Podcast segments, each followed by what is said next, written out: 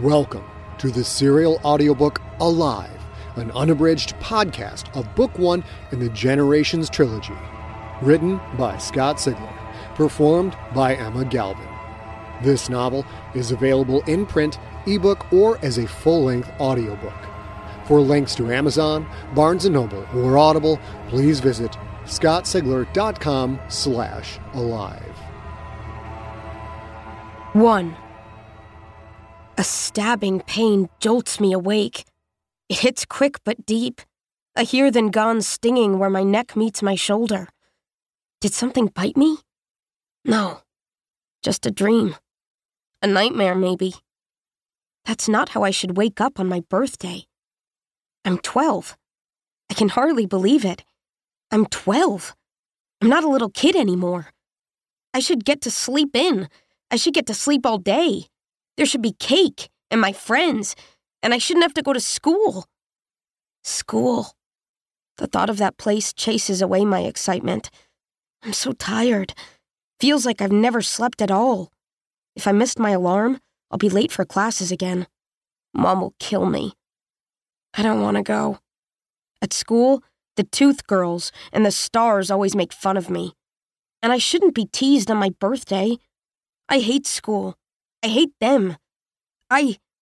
A tingling coolness on my neck, right where I felt that sting. Tickling. Spreading. Am I bleeding? I open my eyes to darkness. Total darkness. I hear my own breathing, but nothing else. And. And I can't move. Curved bars, cool and rough, hold my wrists by my sides. I roll my hands, trying to slip free, but the bars are so tight they scrape against my skin. Mom? The word sounds too loud, almost a scream. Something is wrong. My voice sounds odd, kind of muffled. Mom doesn't answer. Dad? Nothing. I pull harder, but it's not only my wrists that can't move. Something holds my ankles, and my hips are pinned so tight I can't even turn. This isn't my bedroom. This isn't my house. My parents aren't here. My chest seems to squeeze in, as if it is clamping down on my hammering heart. My body tingles, every ounce of me screaming, Get up! Get up! Get up! Get up! Is anyone there? Still nothing. Someone help me! This is. My breath catches. I don't know my own name. I thrash and pull, yank desperately at the unforgiving bars holding me down. Someone help me! No one answers. I scream so hard it tears at my throat. Someone had to hear that. Someone has to come get me. Come help me. I wait. Still nothing. I lift my head. My forehead clonks against something solid and unmoving. That's why my voice sounded funny. There is a board right in front of my face. No, not a board. A lid. Padding beneath me and at my sides. I am in. Oh no. Oh no. Am I in a coffin? Help! Somebody get me out of here! The pain that woke me plunges into my neck again, a sting so deep it locks me up, all tight eyed and rigid and frozen. I am trapped in the dark, and something is biting me. If you run, your enemy will hunt you. Kill your enemy, and you are forever free. That thought seems familiar. A memory that's stuck, Rage blossoms, gives me the focus to move despite my agony, gives me the strength to try harder.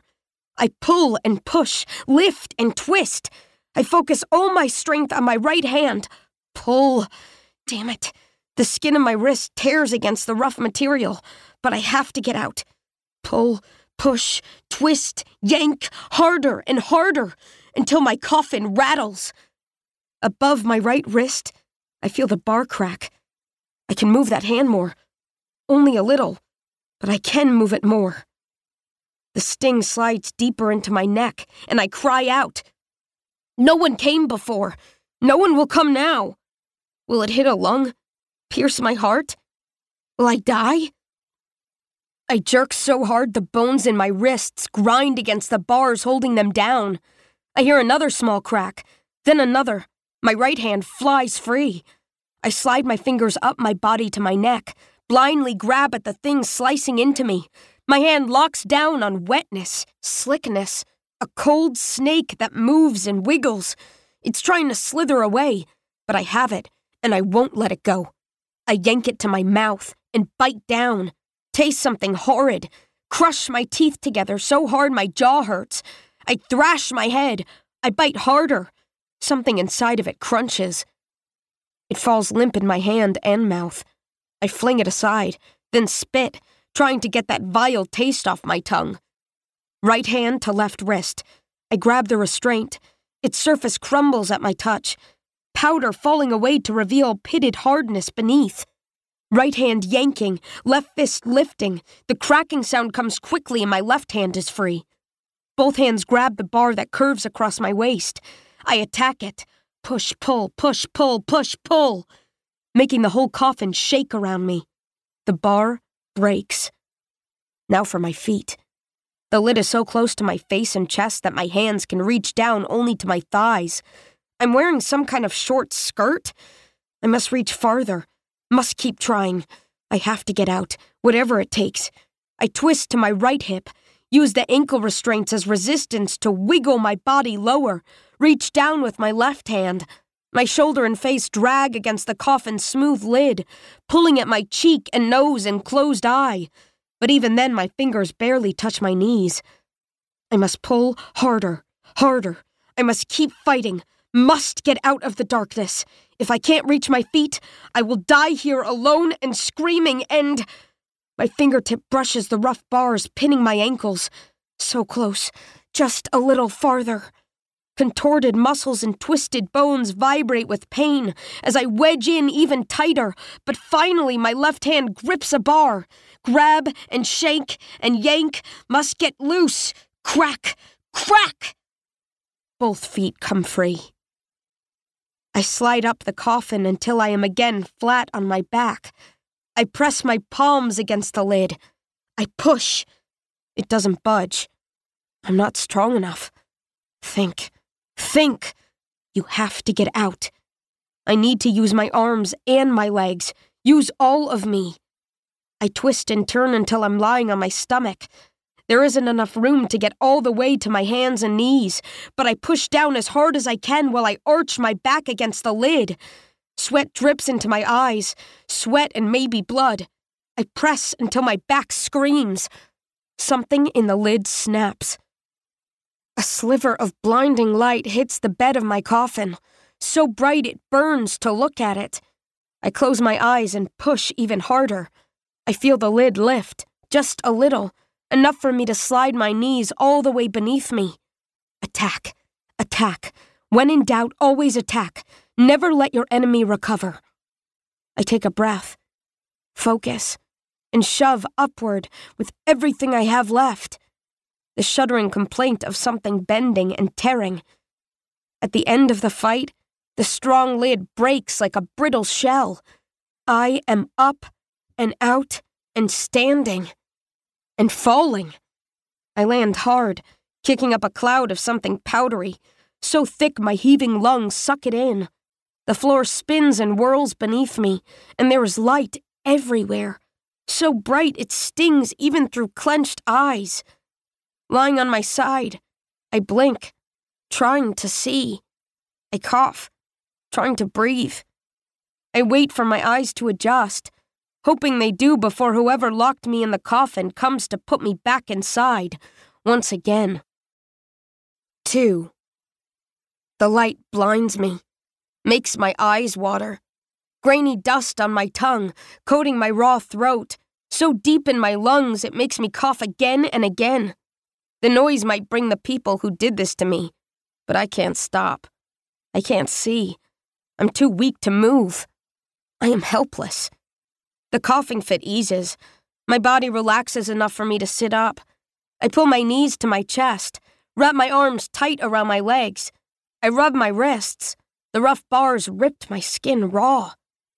My coffin was warm. I broke it open, hatched from it, and now I'm in this cold room. I'm shivering.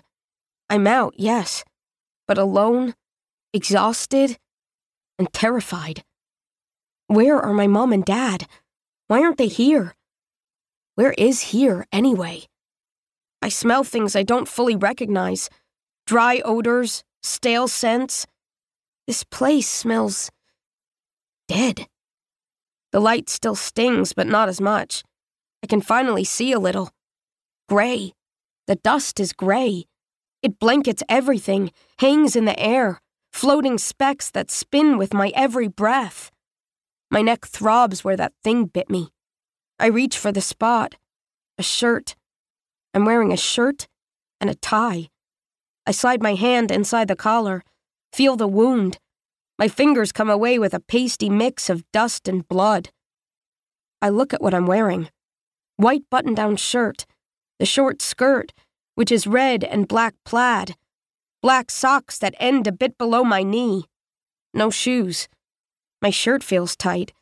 The sleeves end halfway between my elbow and wrist. The tie is red, embroidered with a yellow and black circle of tiny images. White thread in the middle of that circle spells a word Mictlan. I have no idea what that means. And these clothes? Are they mine? My vision is blurry. I can't see anything but my coffin. Sitting on the dusty floor, I'm too low to look inside it. The lid split evenly down the middle from top to bottom. The half closest to me slid neatly against the side. The far half sticks straight up. Maybe I broke that half, bent something so it can't move like it's supposed to. Parts of the lid gleam under the lights, Bloody finger streaks, I realize, from where I grabbed it, wiping away the thin layer of dust that clings to the surface. I want someone come and help me. The thing that bit my neck? What if it's still alive? What if it's in the coffin, coiling, getting ready to slither out and attack me again? I don't want to look inside, but no one else is here, and I need to know it's dead. If I don't, it could hunt me. I reach for the coffin's edge, use it to pull myself up. My legs don't want to work. They tremble and twitch as I rise and look inside. White fabric, torn in many places, smeared with long streaks of wet red and a few light spots of powdery crimson. Loose padding shows beneath the rips. A bloody white pillow. Next to it, a limp white snake. No, not a snake. A tube. A tube that ends in a long, glistening needle. Its white skin is torn where I bit it, showing some kind of black fibers beneath. I watch the tube for a little while. It doesn't move. It's dead. Because I killed it. I pick up a piece of the bar that held my waist. The surface is deeply pitted, crumbly with that crimson powder. Rust, maybe? Rust that ate away much of the metal making the bar thin and brittle. Had it been solid, there's no way I could have broken free. My eyes aren't stinging anymore. They've stopped watering. I can see the rest of the room. There are 11 more coffins, two parallel rows of six, lined up end to end. A wide aisle filled with a flat sea of untouched gray separates the rows. The thick dust coats the coffins, makes hard edges look like soft curves. I was in the last one in the left hand row. I can see it clearly now, see all the detail. It is decorated with intricate carvings, cartoonish people with big noses and huge, wild headdresses, squat pyramids with lots of steps, simple versions of the sun, big cats with exaggerated eyes and tooth filled snarls. This room is long and narrow, like it was made specifically to hold these coffins. It doesn't seem that bright in here, now that my eyes have gotten used to it. The arched ceiling has only a few lights that work, barely enough to illuminate stone walls that are covered with gray coated carvings. At the far end of the room, I see an archway. In that archway, Doors, maybe? They look heavy and solid, but I don't see any handles. Something at the foot of my coffin catches my eye. A flat area, about the size of my hand, surrounded by dozens of small bumps, all of it hazed in puffy gray. I reach out, trembling, and brush dust from one of the small shapes. It's a jewel, deep orange, glowing like frozen fire. I wipe clear the flat area. It's engraved with seven letters and one period. M. Savage. Is that my name? I hear something. A small sound. Very quiet. Very faint. It makes me think of being trapped in the dark. And then I realize why. It's a girl's scream, coming from inside another coffin. 3. My wobbly legs still can't quite support me. I lean on the coffins to stay on my feet, stumble my way toward the scream. Each step kicks up a small cloud of dust, as if I am the first person ever to set foot here. The noisy coffin is halfway up the left hand row. As I get closer, I can make out faint words coming from within. Help me! Mommy, get me out of here! I put my hand on the dust caked lid. I feel tiny vibrations. The girl inside is struggling. I think of that long, bloody needle jutting from the white tube. With big swipes, I brush the dust from her coffin, accidentally creating a brief fog. The polished carvings gleam under the lights. I rap my knuckles on the lid. Her screaming stops. Calm down, I say. I'll try and get you out. There is a pause. Then she speaks, the coffin cutting the volume of her words, but not the desperation they carry. Who are you? Who am I? No idea. Somehow, I don't think telling her I'm savage is going to make her less afraid. I don't even have a first name, only an initial.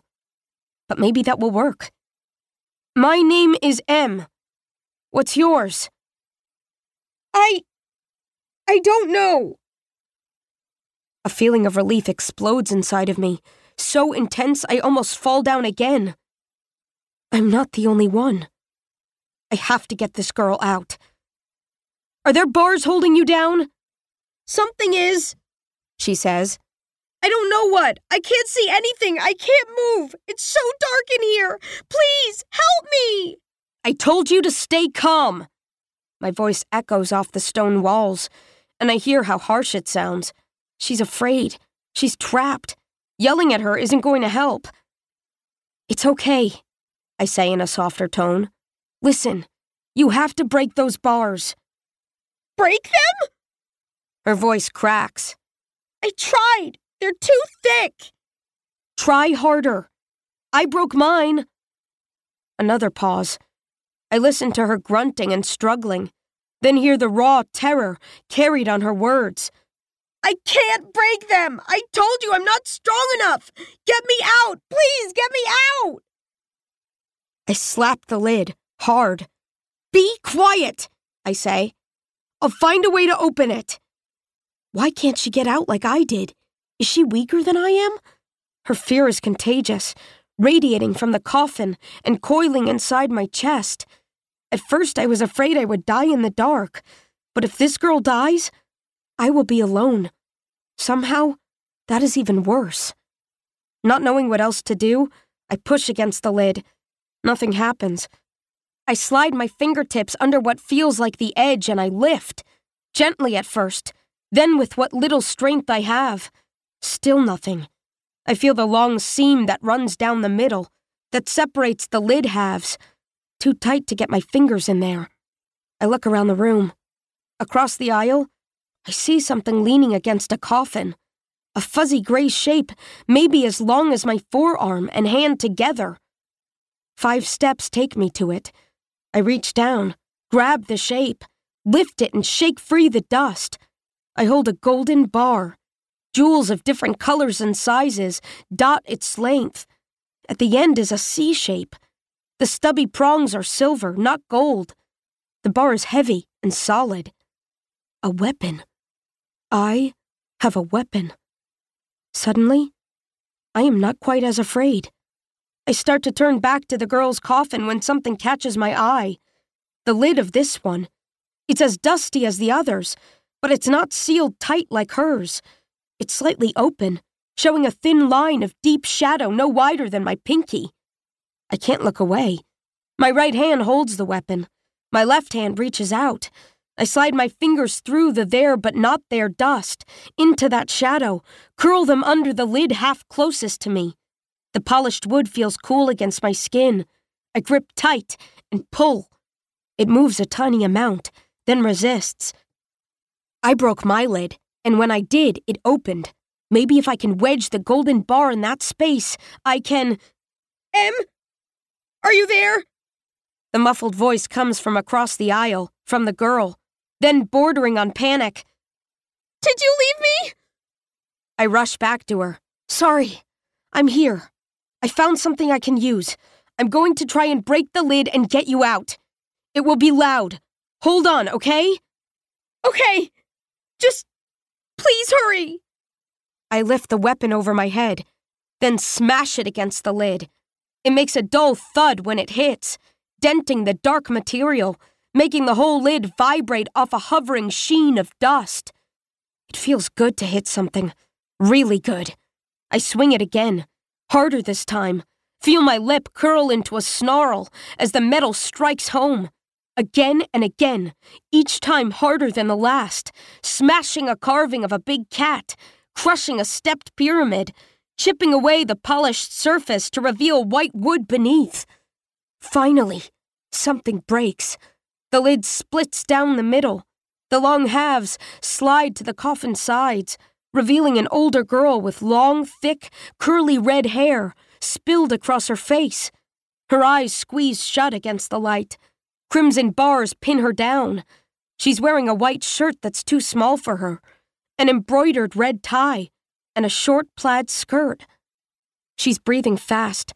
Her face is wrinkled up, and her head is twitching a little like she thinks someone is about to hit her, but she can't see the blow coming and can't run away.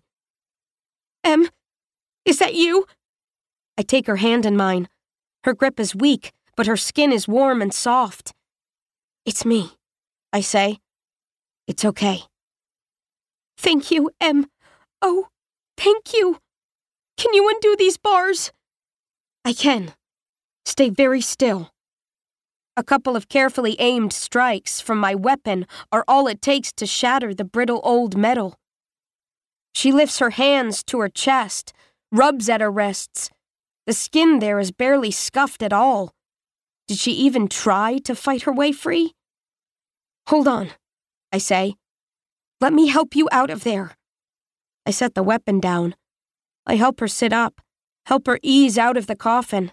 It's a challenge because she's so weak and I'm barely stronger than she is. She puts one foot down to stand, but her legs won't hold her.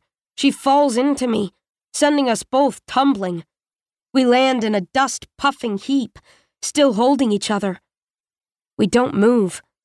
We lie there for a moment, shivering, clinging together, coughing slightly. She holds me tight, so tight that I know we feel the same way. Neither of us knows what's happening, but we are not alone. And for that, we are deeply grateful. You have been listening to Alive, Book One in the Generations trilogy. Written by Scott Sigler, performed by Emma Galvin. Produced by Adrian Galvin and engineered by Steve Riekeberg. Follow Scott on Twitter and Instagram, where his handle is at Scott Sigler, S C O T T S I G L E R, one word, or join our Facebook group at facebook.com slash Scott Sigler. Theme music is the song Unseen Horrors by Kevin MacLeod.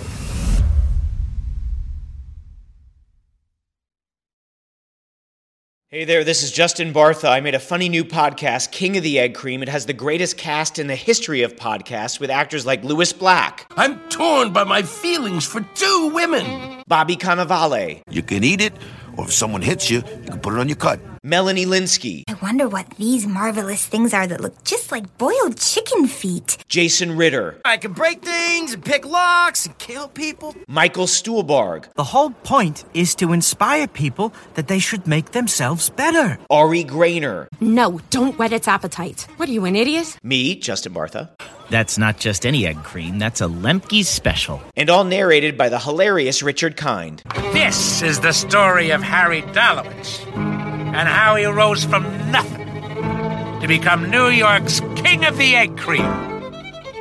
So if you like funny true stories, come listen to King of the Egg Cream, available wherever you get your podcasts.